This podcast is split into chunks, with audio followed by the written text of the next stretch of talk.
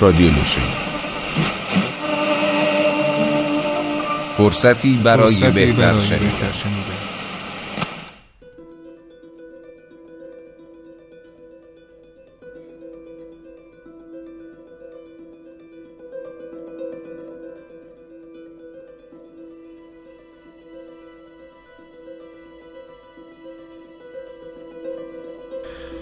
با آنکه درباره مرگ لورکا بسیار گفتند و نوشتند جزئیات وقایع تا دیرگاه بر کسی روشن نبود.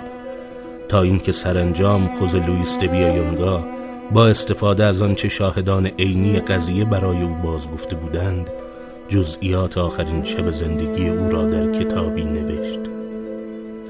آنچه میشنوید فشرده بخشی از این کتاب است که از زبان فونسکا نامی نقل می شود چنان که خواهید شنید این شخص در تمام مراحل بازجویی و اعدام شاعر حضور داشته است.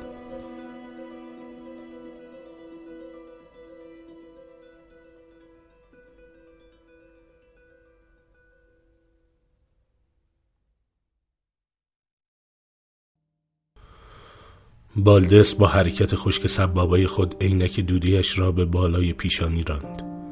نگاهی بیرنگ داشت با خیرگی خاص چشم خزندگان و پلک هایی پر از رک های برجسته.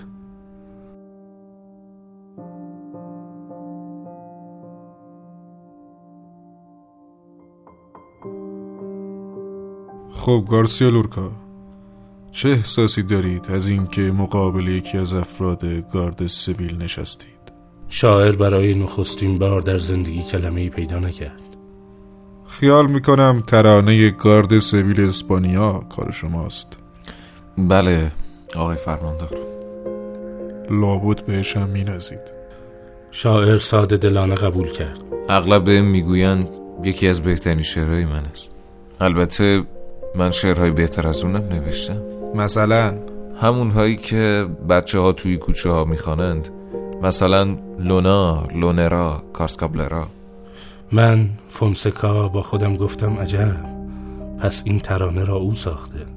دخترهایم اغلب در خانه این ترانه زیبا را می‌خوانند. حاضرم شرط ببندم بالدس روحش هم خبر نداشت که این ترانه کودکان مال لورکاست.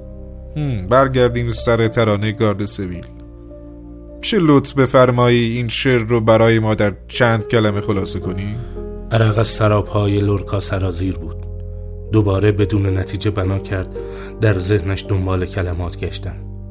فرماندار که چشمهایش ریزتر از همیشه شده بود گفت آقای شاعر کمک نمی‌خواهید؟ لورکا برگشت به طرف من نگاه کرد. استمدادی که بی جواب ماند. بالدس آهی کشید و گفت اگر حافظم خطا نکنه شما صحبت از شهری کلی نشین کردید که گارد سویل آن را غارت می کند و هر کرا که نزدیکش بشود می کشد و البته بدون اینکه انگیزه این اقدام ذکر بشود. آقای لورکا اسم این چیه؟ آن یک شهر خیالی است آقای فرماندار. من هم همین را می‌گویم. چون من که توی اسپانیا هیچ شهر یا شهرکی را ندیدم که تمام اهالیش کولی باشند. شما چی فونسکا؟ من هم همینطور آقای فرماندار. ممنونم. البته از این بابت اطمینان داشتم. و دوباره به سوی لورکا برگشت. پس صحبت از شهری است که صرفا زایده تخیل شماست. و بنابراین خودتان هرگز در صحنه‌ای که توصیف کردید حضور نداشتید. و بی آن که به شاعر مجال پاسخ گفتن بدهد کاغذی از روی میز برداشت به طرف روی بگیرید بخوانید. بلند. کاغذ از دست لورکا افتاد. وقتی که خم شد برش دارد طره مو روی پیشانیش افتاد و همانجا باقی ماند. بالدس بی صبرانه گفت بخوانید. شاعر بی این که به کاغذ نگاه کند شروع به خواندن کرد. صدایش میلرزید و چیزی شبیه حقحق گریه بود. بالدس که با پلک های برهم نهاده به آن گوش داده بود چشمهایش را باز کرد و گفت یک زن کولی جلوی در خانهش نشسته ناله می کند. پستانهایش را بریدند گذاشتن توی یک سینی. یک تصویر غیر قابل درک و نفرت انگیز. و کارم که مثل همیشه کار گارد سویل است. مثل بقیه کسافتکاری ها شما گارسیا لورکا خودتان هیچ وقت چنین صحنه ای را دیده اید؟ شاعر که چشمهای فراخش را به او دوخته بود چیزی نگفت.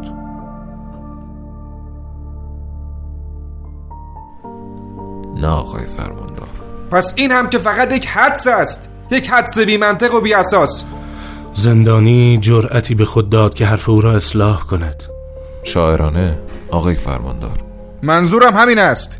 اگر درست فهمیده باشم واقعیت در شعرهای شما مطلقا به حساب نمی آید آنچه در شعر به حساب می آید همیشه واقعیت محض نیست آقای فرماندار. بلکه بلکه سوء است نه؟ منظور بدنام کردن است نه؟ گمراه کردن و دروغ پراکندن است. در ذهن شما و در ذهن خواننده های شعرتان گارد سویل عادت دارد شهرها را غارت کند و پستان دختران را ببرد و این اعمال را هم طوری بدون علت و انگیزه انجام دهد فقط برای لذت. من هرگز چنین چیزی نگفتم. شما؟ شما که کار بهتری کردید. شما اینها را نوشتید.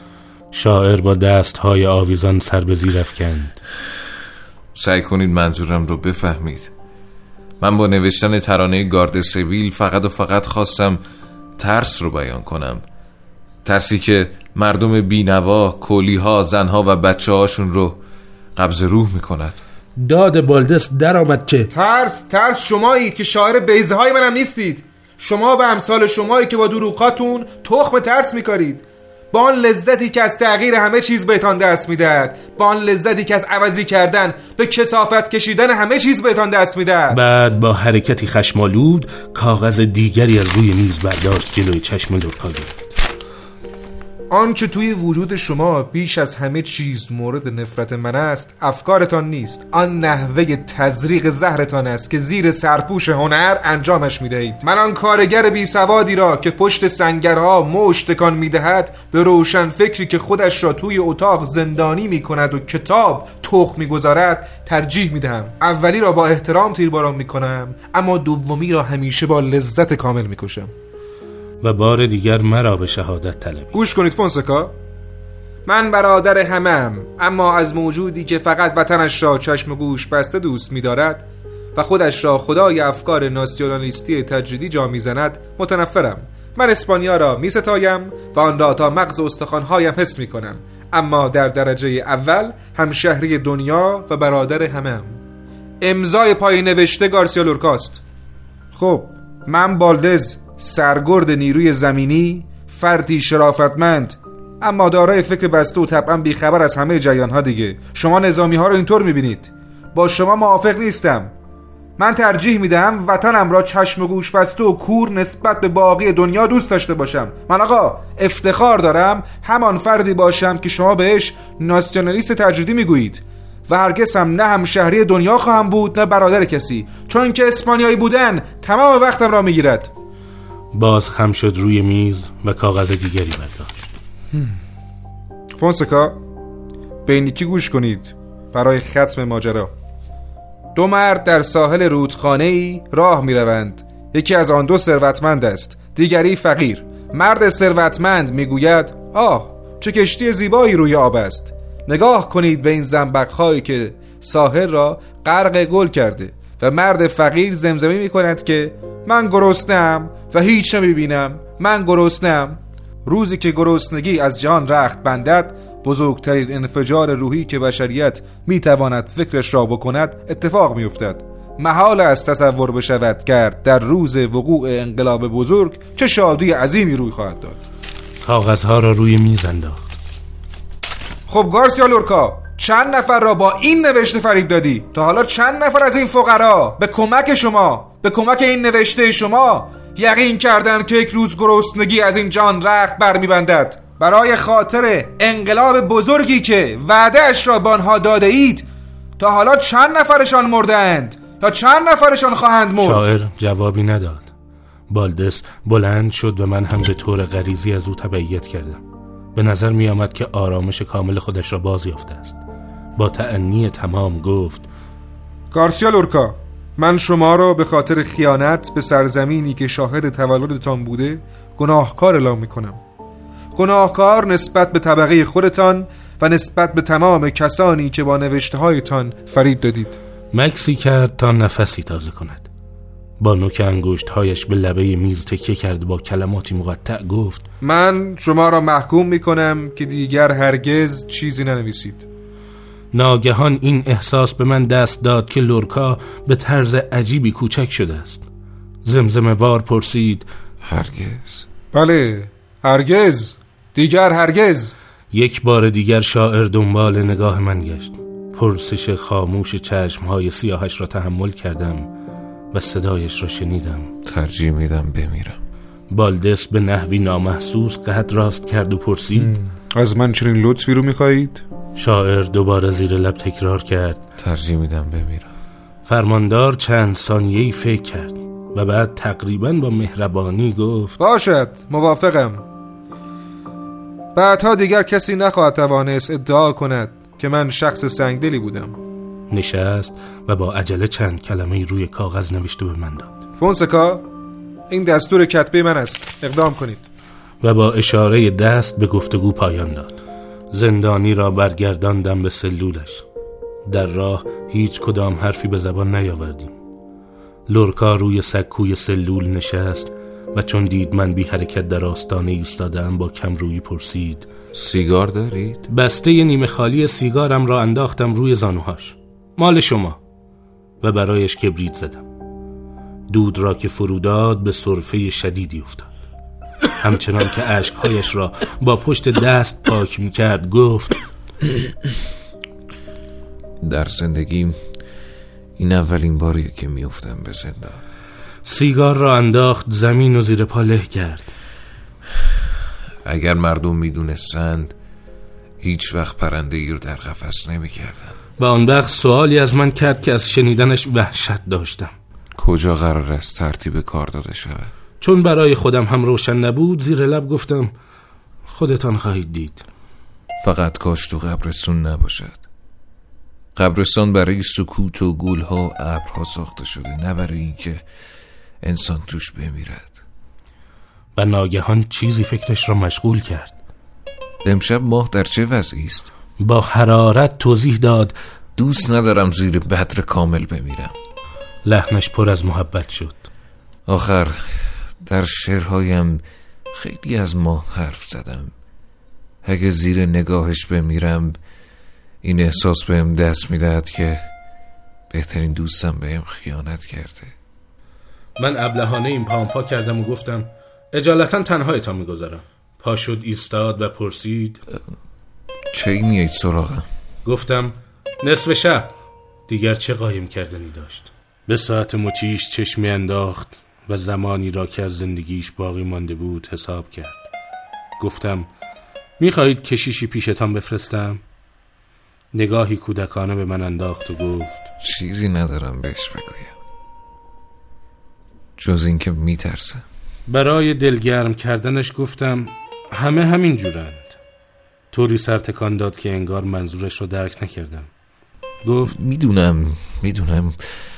اما من در تمام عمر گرفتار وسوسه مرگ بودم و این احساس که از دنیا می‌روم میترسوندم. حتی در دوره بچگی هم هیچ وقت کلمه بدرود و به زبون نمی آوردم چون این کلمه برام در حکم مردن بود.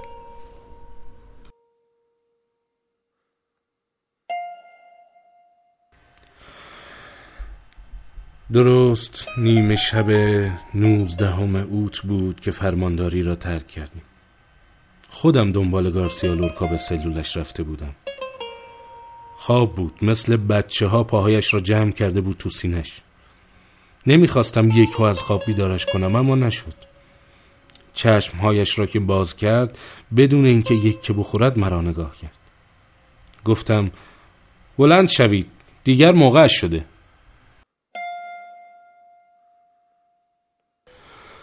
کش و قوسی آمد و خمیازه ای کشید. کش و قوس آمدن کار گربه ها و اشاق است. این حرکت از یک محکوم به مرگ به نظرم سخت غیرعادی آمد و پاک منقلبم کرد. نگهبانی وارد سلول شد و یک قوری بزرگ قهوه داغ و گیلاسی کنیاک را که با خود آورده بود کنار سکو گذاشت و رفت. لورکا بلند شد. برای رفتن آماده بود. هیچ چیز با خودش نداشت نه شانه ای نه مسواکی نه لباس زیری چیزی. در سلولش هم نه لنگی بود نه مشربه ای شاید حد زده بود به چه فکر می‌کنم که برگشت به طرفم لبخند زد. به سرعت دستی به موهایش کشید و گفت هر وقت که بگویید. گفتم قهوه تان را بخورید. به سرعت اطاعت کرد و لبهایش را سوزاند. نگاهی به ساعت انداختم و گفتم عجله نکنید. گیلاس کنیاک را برداشت تو فنجان قهوهش خالی کرد و گفت حالا دیگر درست نمی‌دانم. در کجای اسپانیا به این مخلوط کارافیو می‌گویند. فنجانش را که خالی کرد دوباره گفت هر وقت که بگویید. پیراهنش پرچروک و شلوار سیاهش چسب تنش بود. می‌دانستم در بیرون هوا سرد و یخزده است. با اشاره به پتوی روی سکو گفتم این را بندازید روی شانه هایتان پتوی ارتشی زبر و رنگ رو رفته بود. وقتی آن را به شانه انداخت ظاهر ترحم انگیز مترسکی را پیدا کرد. از پلکان وسیع خلوت به طبقه همکف رفتیم اتومبیل بزرگ سبز رنگی با چراغهای خاموش جلو در بزرگ ساختمان فرمانداری کنار پیاده رو منتظر ما بود. مرسدسی بود متعلق به اف جی دیلا سی هرچند معمای پیچیده ای نیست و حلش بسیار ساده است. معزالک اسم کامل صاحب ماشین را نمی‌گویم. چون گوییم که چشم دیدن خودش را ندارم روابطم با خانوادش حسن است. بعد از ظهر همان روز بهش تلفن کرده بودم و گفته بودم از لحاظ وسیله نقلیه دستم تنگ است و ازش خواسته بودم ماشینش را در اختیارم بگذارد. پرسیده بود برای چه ساعتی؟ گفتم نصف شب. شستش خبردار شد و گفت پس برای یک پاسه میخواهیش. در این صورت موافقم فقط شرطش این است که بگذاری خودم هم همراهتان بیایم. فکر کردم ممکن است برای چال کردن جسد وجودش لازم بشود. قبول کردم. راننده پشت فرمان نشسته بود. ما در صندلی عقب نشستیم. من وسط لورکا سمت راستم و صاحب ماشین سمت چپ. او یکی از خرپولترین مالکان منطقه بود. چنان لباس مرتبی پوشیده بود که انگار می‌خواهد به شکار برود. شلوار چرمی بلوطی جوراب چهارخانه کت جیر با یک کلاه فوتر کوچولوی سبز رنگ که روبان ابریشمش به پر قرقاول مزین مأموری که مسئولیت مراقبت از محکوم رسما به عهده او بود کنار دست راننده نشست و به راه افتادیم. سیتروئن سیاه رنگی هم پشت سر ما می آمد که حامل افراد جوخه اعدام بود. صاحب ماشین وقتی شاعر را دید از فرط تعجب حرکتی به خود داد. زیاد مطمئن نیستم اما خیال می‌کنم لورکا با حرکت سر سلامی به او کرد. ولی حریف که سعی می‌کرد خودش را تو تاریکی عقب ماشین پنهان کند متوجه آن نشد. از شهر خوابالوده گذشتیم. وقتی از جلوی پورتا دالیبرا عبور می‌کردیم شاعر سر برگرداند. و من برق دو قطره اشک را در چشمهایش دیدم.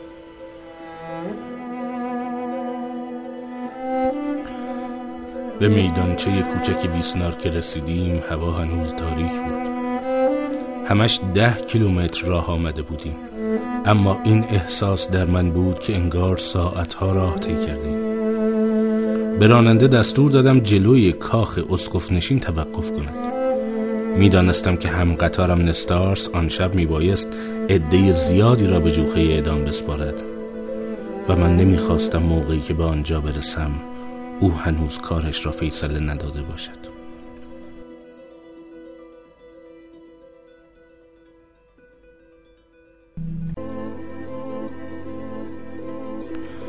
درست کنار ما تو سایه کلیسا حوزچهی و شیر آبی بود. که خروسی بیخواب با حرکات مقطع یک اسباب بازی کوکی ازش آب می نوشید صاحب ماشین به خود لرزید و گفت خدای چقدر هوا سرده. و لورکا بیدرنگ پتویش را به او تعارف کرد. حریف تا بناگوش قرمز شد. زیر لب گفت متشکرم. و سرش را به پشتی صندلی تکیه داد خودش را بخواند. سگی که اتومبیل کنج کاویش را جلب کرده بود وارد میدانچه شد؟ یک پایش شکسته بود و قوطی خالی کنسروی را که با نخ درازی به دمش بسته بودند با رنج به دنبال می‌کشید. لورکا از مشاهده او سخت به هیجان آمد و بی اختیار حرکتی به خود داد. چنان که گویی می‌خواست از اتومبیل بیرون بجهد و به یاری حیوان بشتابد. ناچار به خشکی بهش دستور دادم آرام بگیره انگامی که ساعت میدانچه دوی بعد از نیمه شب را اعلام کرد احساس کردم چند دقیقه خوابم برده بود. به راننده گفتم راه بیفتم گفت کجا میفرمایید بروم جناب سربار؟ گفتم برو به طرف آلفاکار از کلونیا گذشتیم اندکی بعد زمین های بارانکوس شروع می شد می بایست آن تکه از راه را پیاده طی کنیم. به راننده گفتم نگه دارد و مرسدس با سر و صدای ترمزها کنار جاده متوقف آمدم پایین و گفتم پیاده شوند. لورکا پتو را در اتومبیل گذاشته بود و حالا داشت از سرما میدرزد سر بالا کرد آسمان را از نظر گذراند. و هنگامی که دید جز من کسی متوجه این حرکت او نشده است با شادی گفت ماه نیست. سیتروین سیاه هم پشت سر مرسدس ایستاد و افراد از آن پیاده شدند. هفت نفر بودند. شش نفر از افراد گروه سیاه و یک کشیش که روی لبادهش صلیب عیسی مسیح را آویزان کرده بود. پس از چند دقیقه راه پیمایی لورکا ایستاد. در نزدیکی آن محل درست آن طرف جنگل کبوده فونتواکروس قرار داشت. دهکده زادگاهش. شنیدم دوباره پیاپی زمزمه کرد.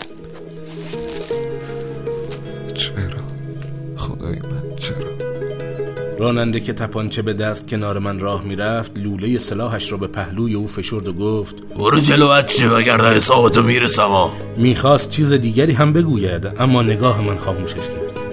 شاعر دوباره به راه افتاد. میان سنگ و سقط کور راه تلو تلو می‌خورد سه بار روی زانو به زمین افتاد که هر بار بلندش کرد. تند قدم در می داشت شاید برای رسیدن به پایان سرنوشتش بی صبر بود ناگهان بی مقدمه ایستاد رو به من کرد و گفت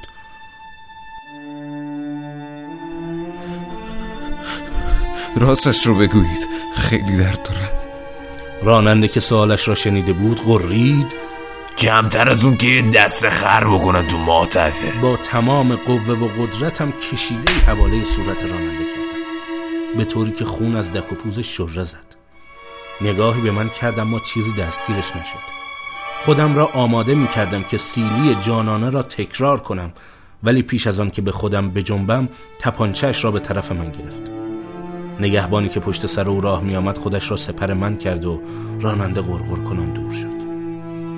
دوباره همگی به راه افتادیم. آنگاه ناگهان نعرهی برخاست.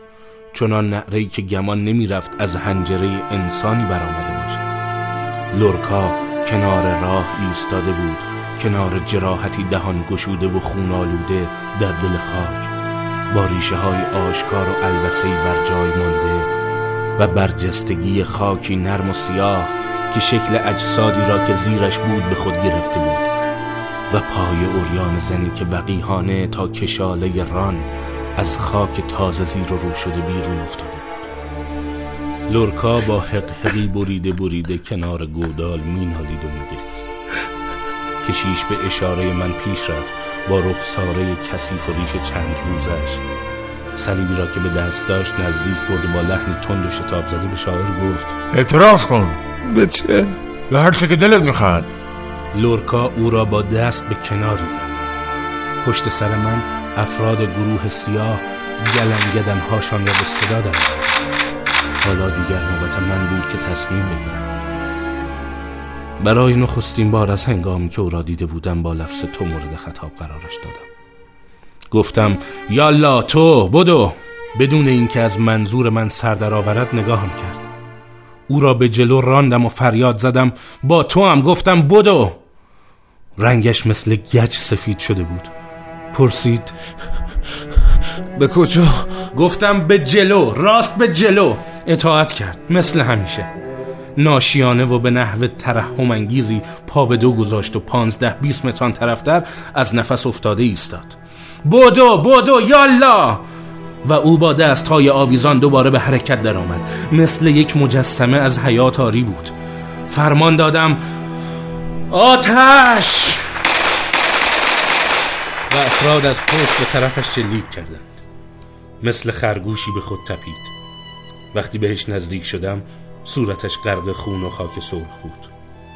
چشمهایش هنوز باز باز بود. به نظرم رسید که سعی می کند لبخندی بزند.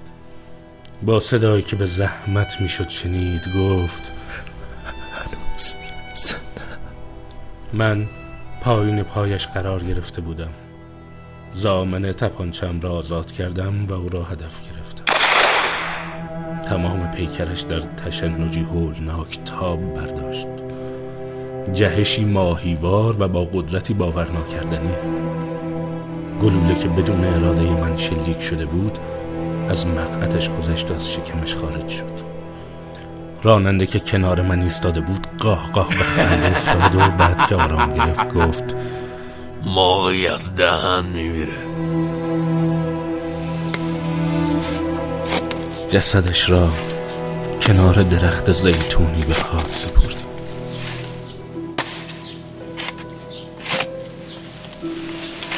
ابرها از جلوی ماه کنار. رفته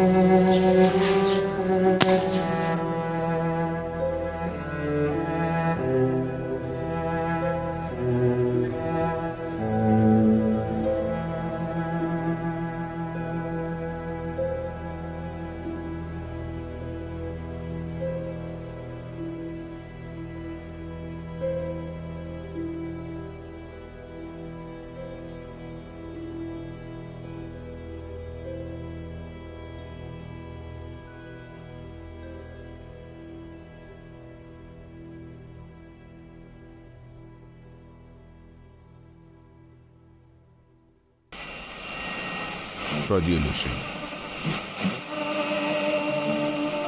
فرصتی برای فرصتی بهتر شنیدن.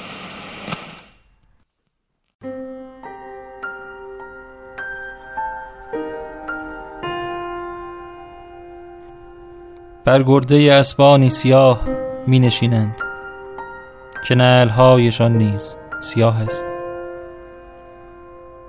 لکه های مرکب و موم بر طول شنلهاشان می درخشد اگر نمی گریند بدان سبب است که به جای مغز سرب در کدوی جمجمه دارند. و روحی از چرم براق از جاده های خاکی فرا می رسند گروهی خمید پشتند و شبانه که بر گذرگاه خیش سکوت ظلمانی سمق را میزایانند و وحشت ریگ روان را. چندان که شب فرود می آمد شب شب کامل. کولیان بر سندانهای خیش پیکان و خورشید می ساختند اسبی خون آلوده بر درهای گنگ می کوفت و خروسان شیشه‌ای بانگ سر می ای شهر کولی ها اینک گارد سویا روشنایی های سبزت را فروکش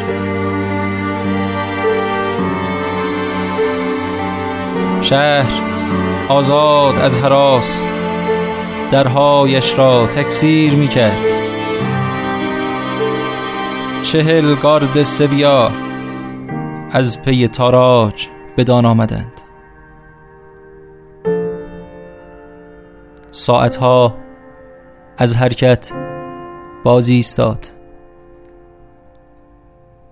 و از باد نماها غریوی کشدار برآمد. شمشیرها نسیمی را که از سم ضربه ها سرنگون شده بود از هم شکافتند.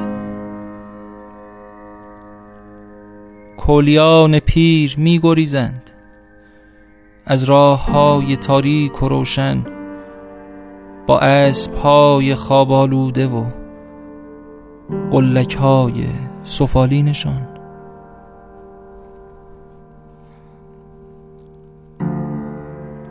کولیان به دروازه بیت لحم پناه می‌برند. یوسف قدیس پوشیده از جراحت و زخم دختری را به خاک می سپارد تفنگ های ساقب سراسر شب بیوقفه تنین انداز است. قدیسه ازرا برای کودکان. از آب دهان ستارگان مدد می جوید با این همه گارد سویا پیش می آید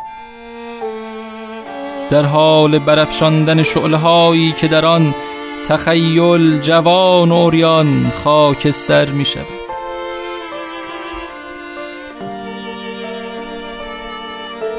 روزا دخترک کامبوریوس می نالد در درگاه خانش پیش رویش پستانهای بریده شده او بر یکی سینی قرار گرفته. و دختران دیگر دوانند.